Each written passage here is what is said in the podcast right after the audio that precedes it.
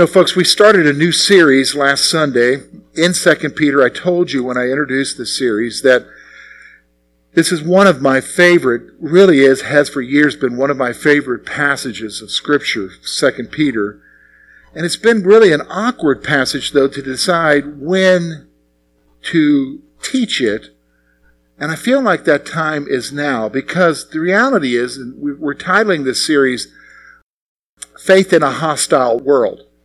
And, and I'll be honest with you, I don't know if you realize it or not, but it is a hostile world. It's a hostile world to your faith in Jesus Christ. And I'm not talking about the political situation, although that could add to it. I'm not talking about the cultural situation, although that's maybe adding to it a little bit as well. But I'm just talking about that there are some things happening around you that are attacking your faith. And it's being evidenced. How?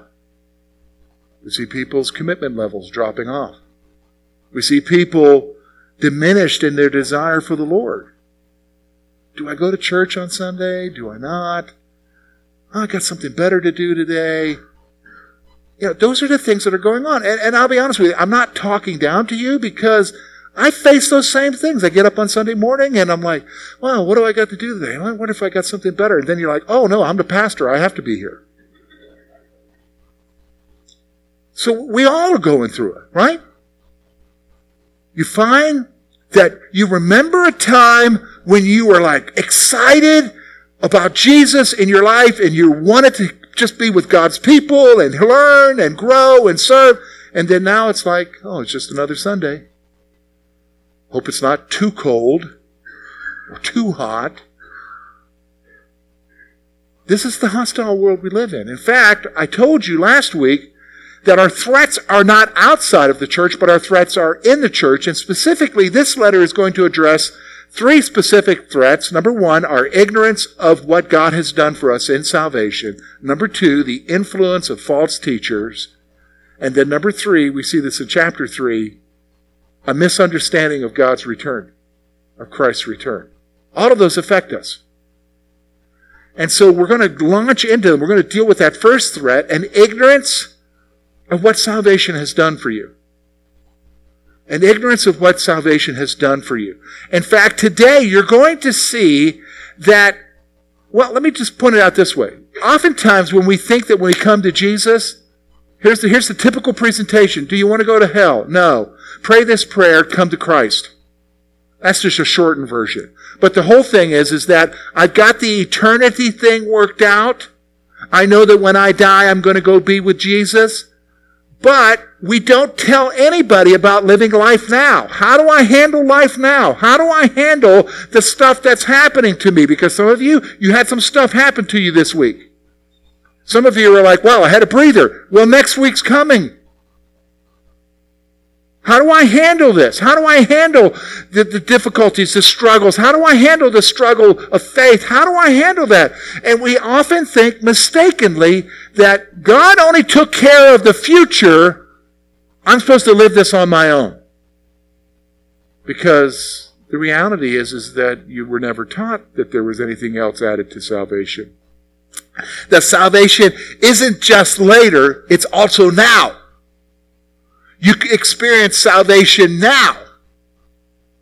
Why? Because He gave you the Holy Spirit.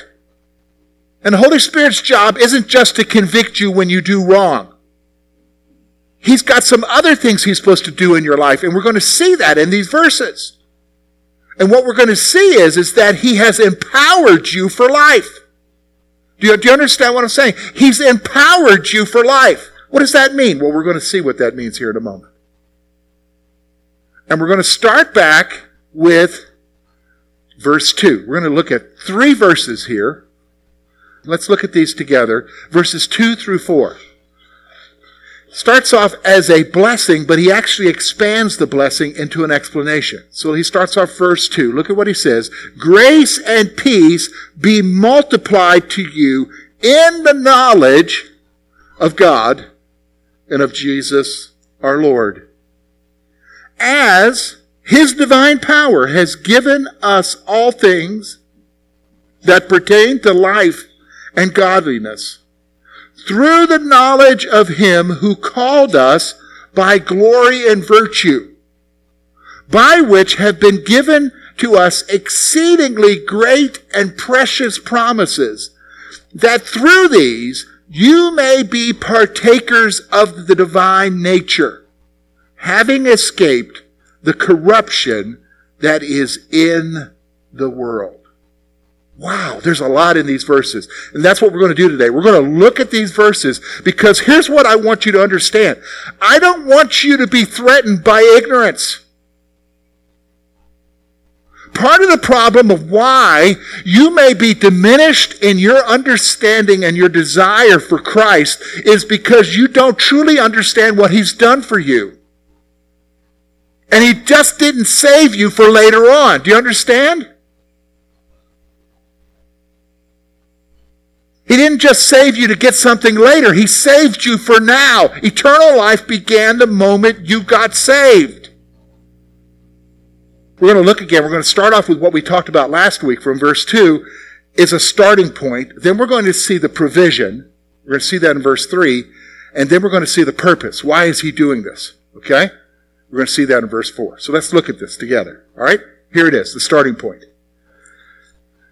It's the Lord's desire that grace and peace be multiplied in your life.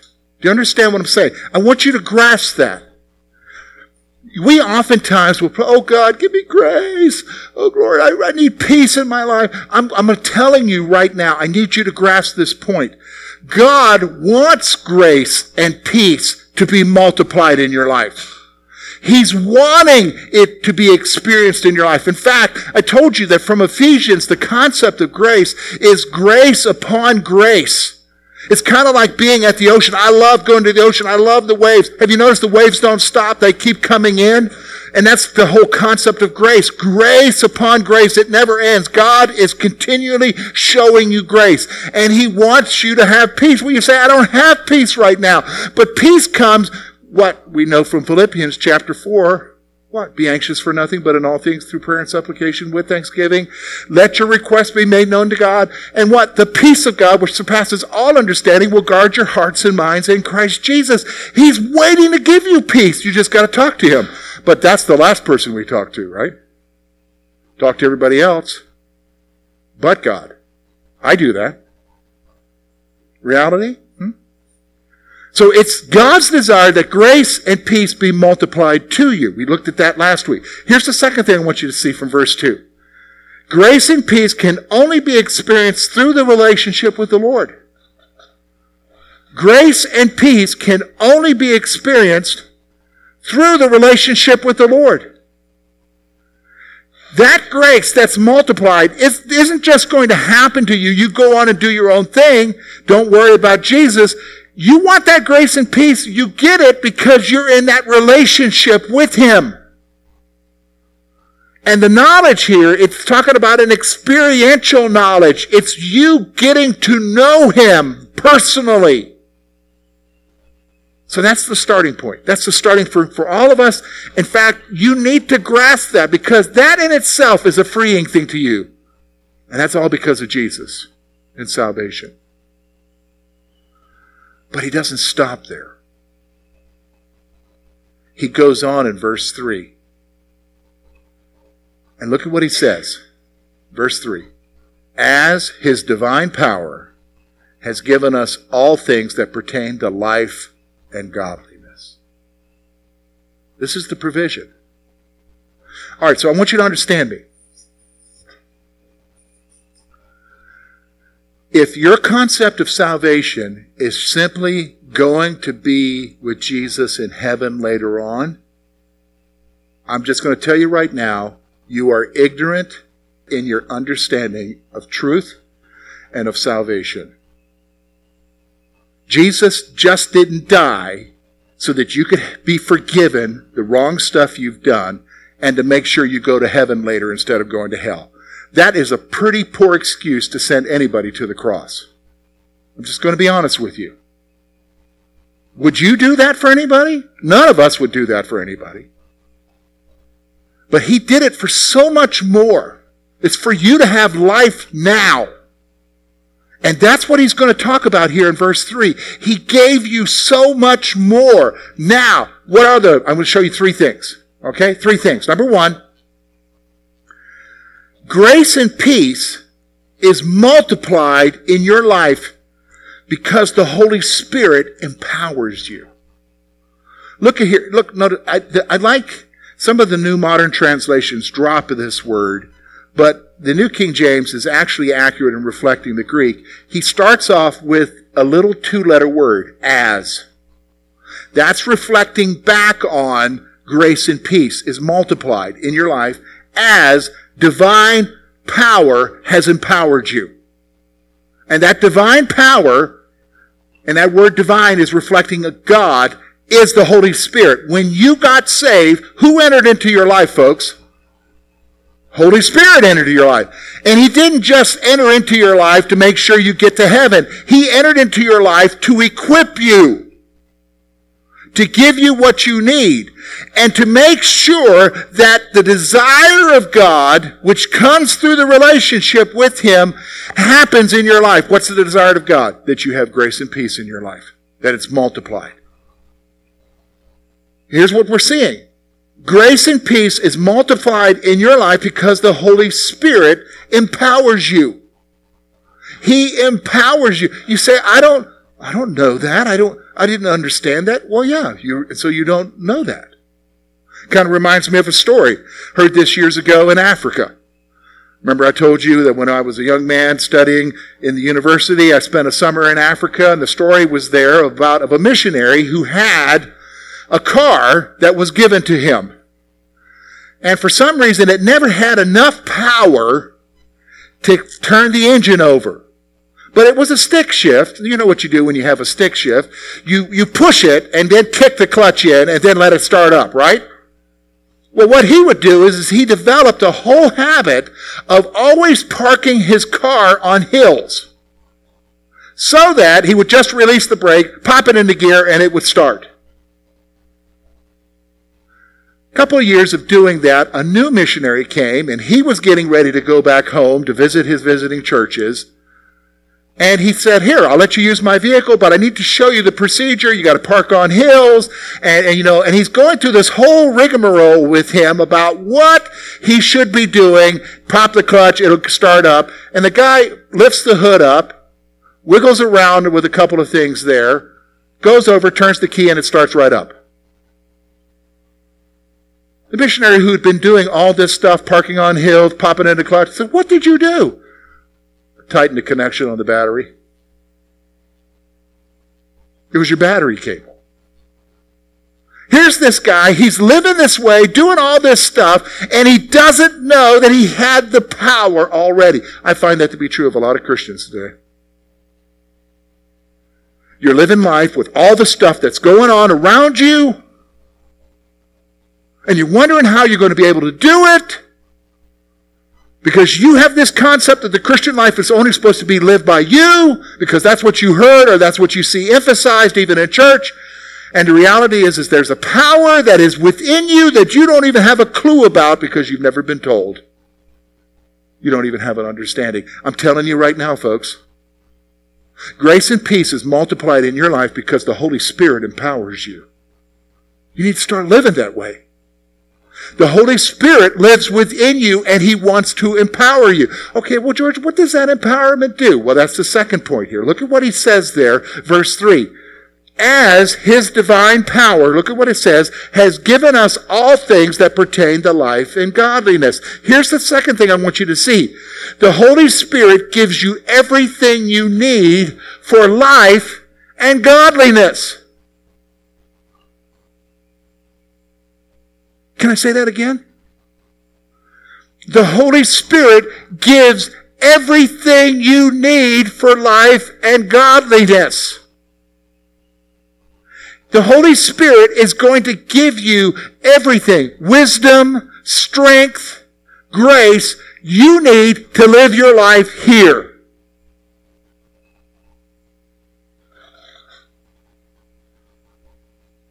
I want you to grasp this truth. First of all, let me ask you a question. Do you think God knows everything about your life? Does he know everything about your future? He's already there, right? He knows what you're going to face, right? He knows the trials that are coming your way. He knows the joys that are coming your way, right? He knows your struggles, your pains.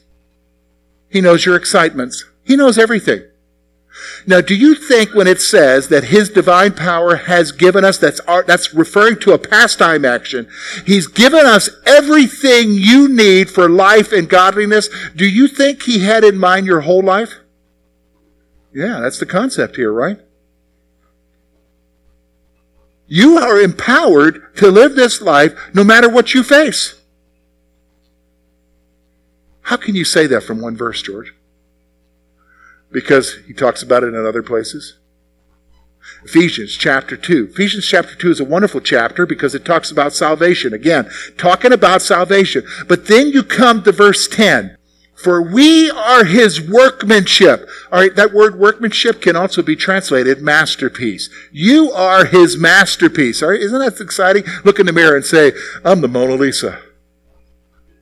I'm Michelangelo's David. No, I'm not. But I mean, you're a masterpiece. For we are his workmanship, created in Christ Jesus for good works. Now notice that last phrase, which God prepared beforehand that we should walk into. You were saved for a purpose that God wants to accomplish in this world, and he prepared it way before you were even born. And when it says that He empowered you, do you think He gave you what you needed to carry out what He wants to do through you? Do you think He did that? Yeah, you better believe it. Wow. Now do you see that salvation is more than just where am I going to be later on when I die? It's life right now. Do you understand what I'm saying? It's life right now. He wants to multiply grace and peace in your life, and He's given you the Holy Spirit by which you can have that grace and peace because that Holy Spirit has empowered you with everything you need for life and godliness. Now, let me ask you a question. If you're going through it right now, some of you are going through it right now.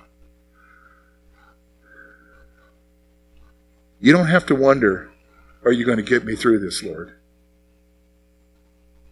He's going to get you through it.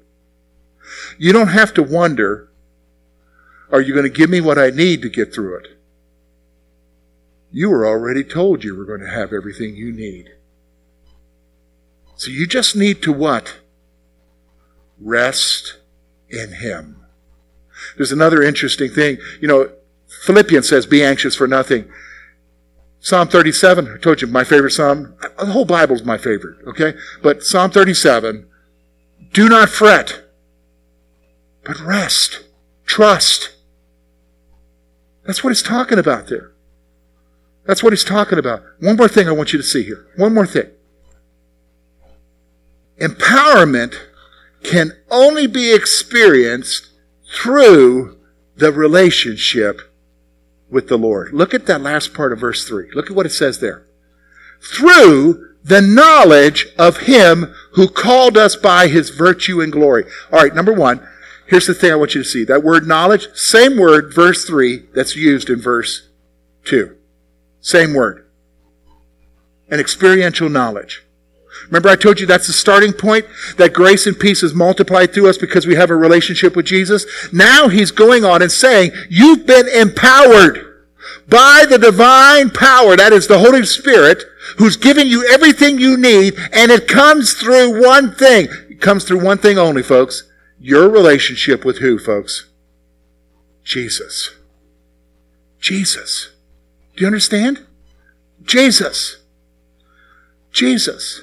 So then that brings us to verse 4. Why did he do that?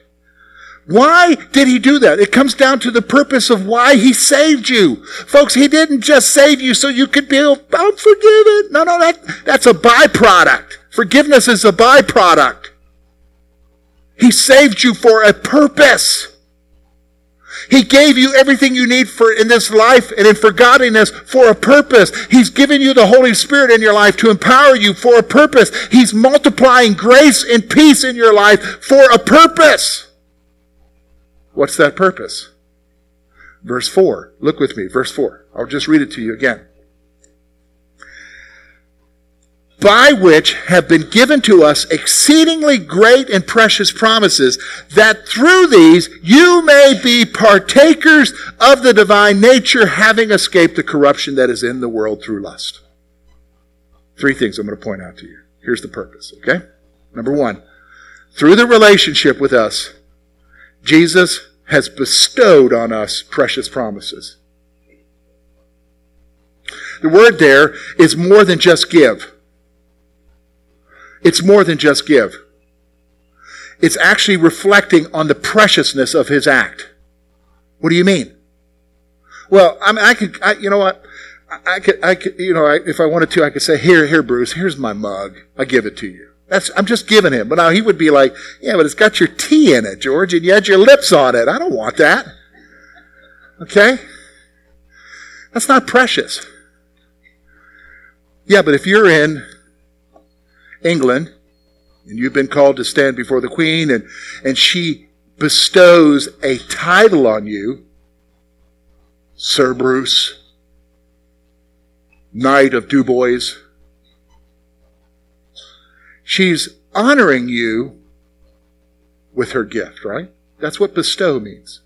Same thing that's happening here. He has given us, He has bestowed on us precious promises. What kind of precious promises? Well, it's not just the promise of forgiveness, folks.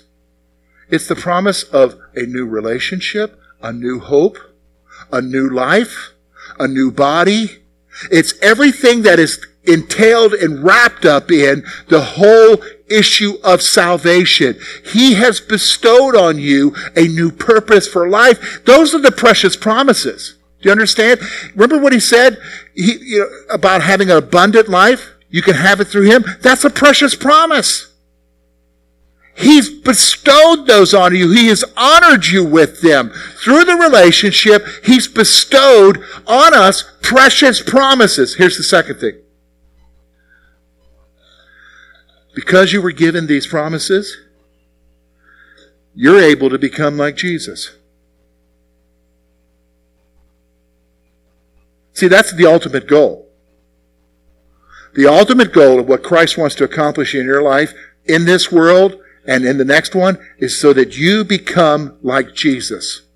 You become like Jesus. Look at what he says there, verse 4. By which we have been given these exceedingly great and precious promises, that through these, referring back to the promises, you may be partakers of the divine nature. Not saying that you're not going to become God, but rather you're going to become like Him in nature. That you will ultimately become like Jesus as you grow in your relationship with Him.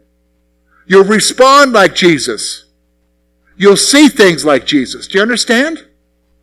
That's what's going to happen. Now, why does that take place? Here's the third thing I want you to see from the verse as to the purpose. Here's the third thing. This is possible since you've escaped the corruption of this sinful world. Look what it says there, verse 4. Having escaped the corruption that is in the world through lust. All right, what does that mean? Well, all right, let's be honest. I said to you last week that we perceive that the greatest threats to my faith, to our Christianity, are outside of the church. So we think, well, it's the society, it's the way the culture is going, and it's this, and it's happening here, and, and, and we think that it's all of that stuff. And that stuff has an influence, but I'm going to be honest with you, it's not a threat to you. How can you say that, George? Because you're saved? Well, yes, I know I'm going to heaven. No, no, no, no, no, no, no. You, that that you you again are not completely comprehending salvation. When Christ entered into your life and saved you, here's what he did. He broke the power of sin in your life. So that you now are no longer a slave to the culture, to the direction of the world, to Satan, you now have been set free. That's what redemption means, folks. When we talk about being redeemed by Christ, being redeemed by the blood, that means being bought from the slave markets of sin. You now have been able to escape the corruption of this world. And again, you're saying, okay, well, George, I see that here. Is that true in other places of the Bible? Yes. Let me give you a big passage, Romans chapter 6. Look with me. Romans chapter 6, verses 5 through 11. Listen to what the apostle Paul, we're looking at what Peter says here. Look at what Paul says. For we have been united together in the likeness of his death. That's talking about coming to Christ by faith. You died to yourself. You were raised in newness of life.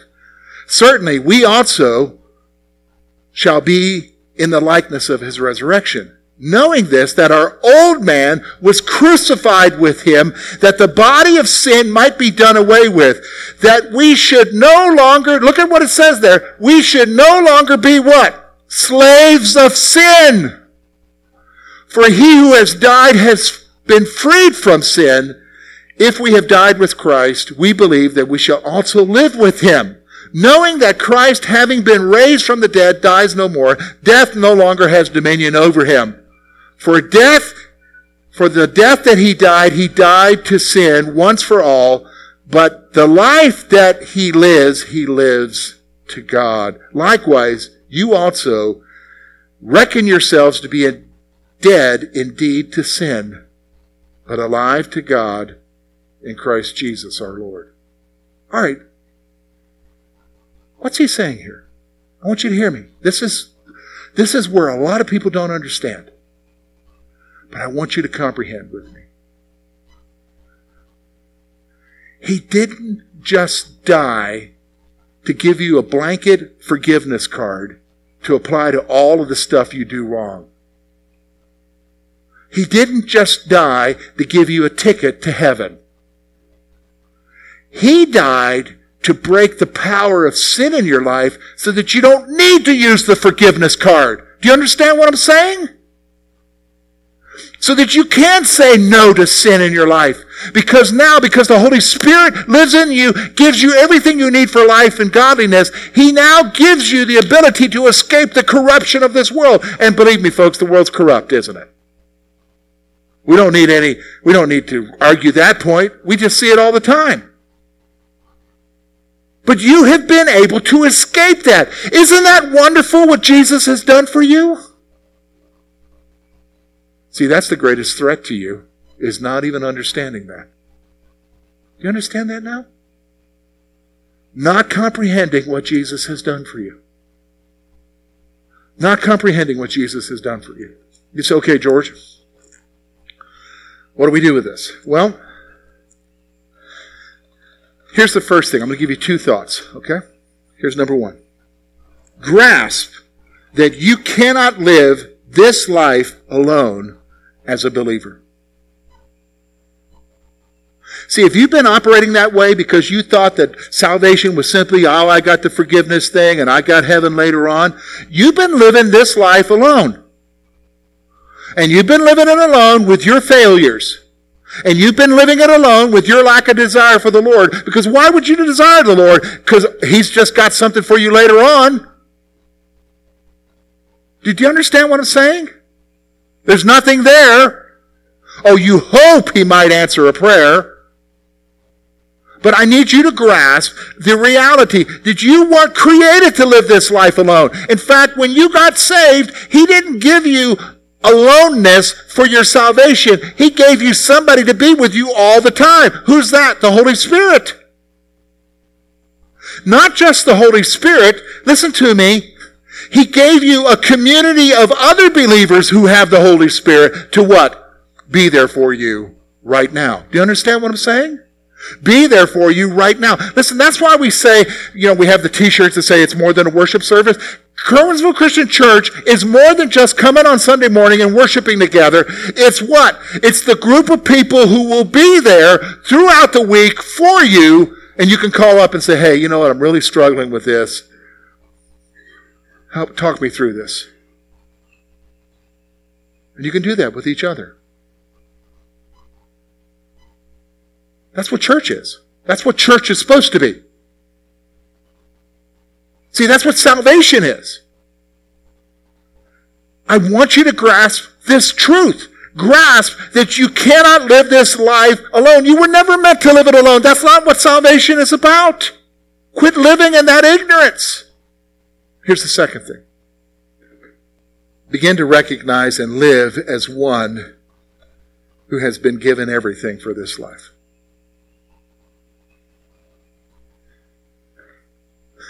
Begin to recognize and live as one who has been given everything for this life. I'm going to be honest with you. Most of us live our Christian lives like we don't have anything at all to live the life with.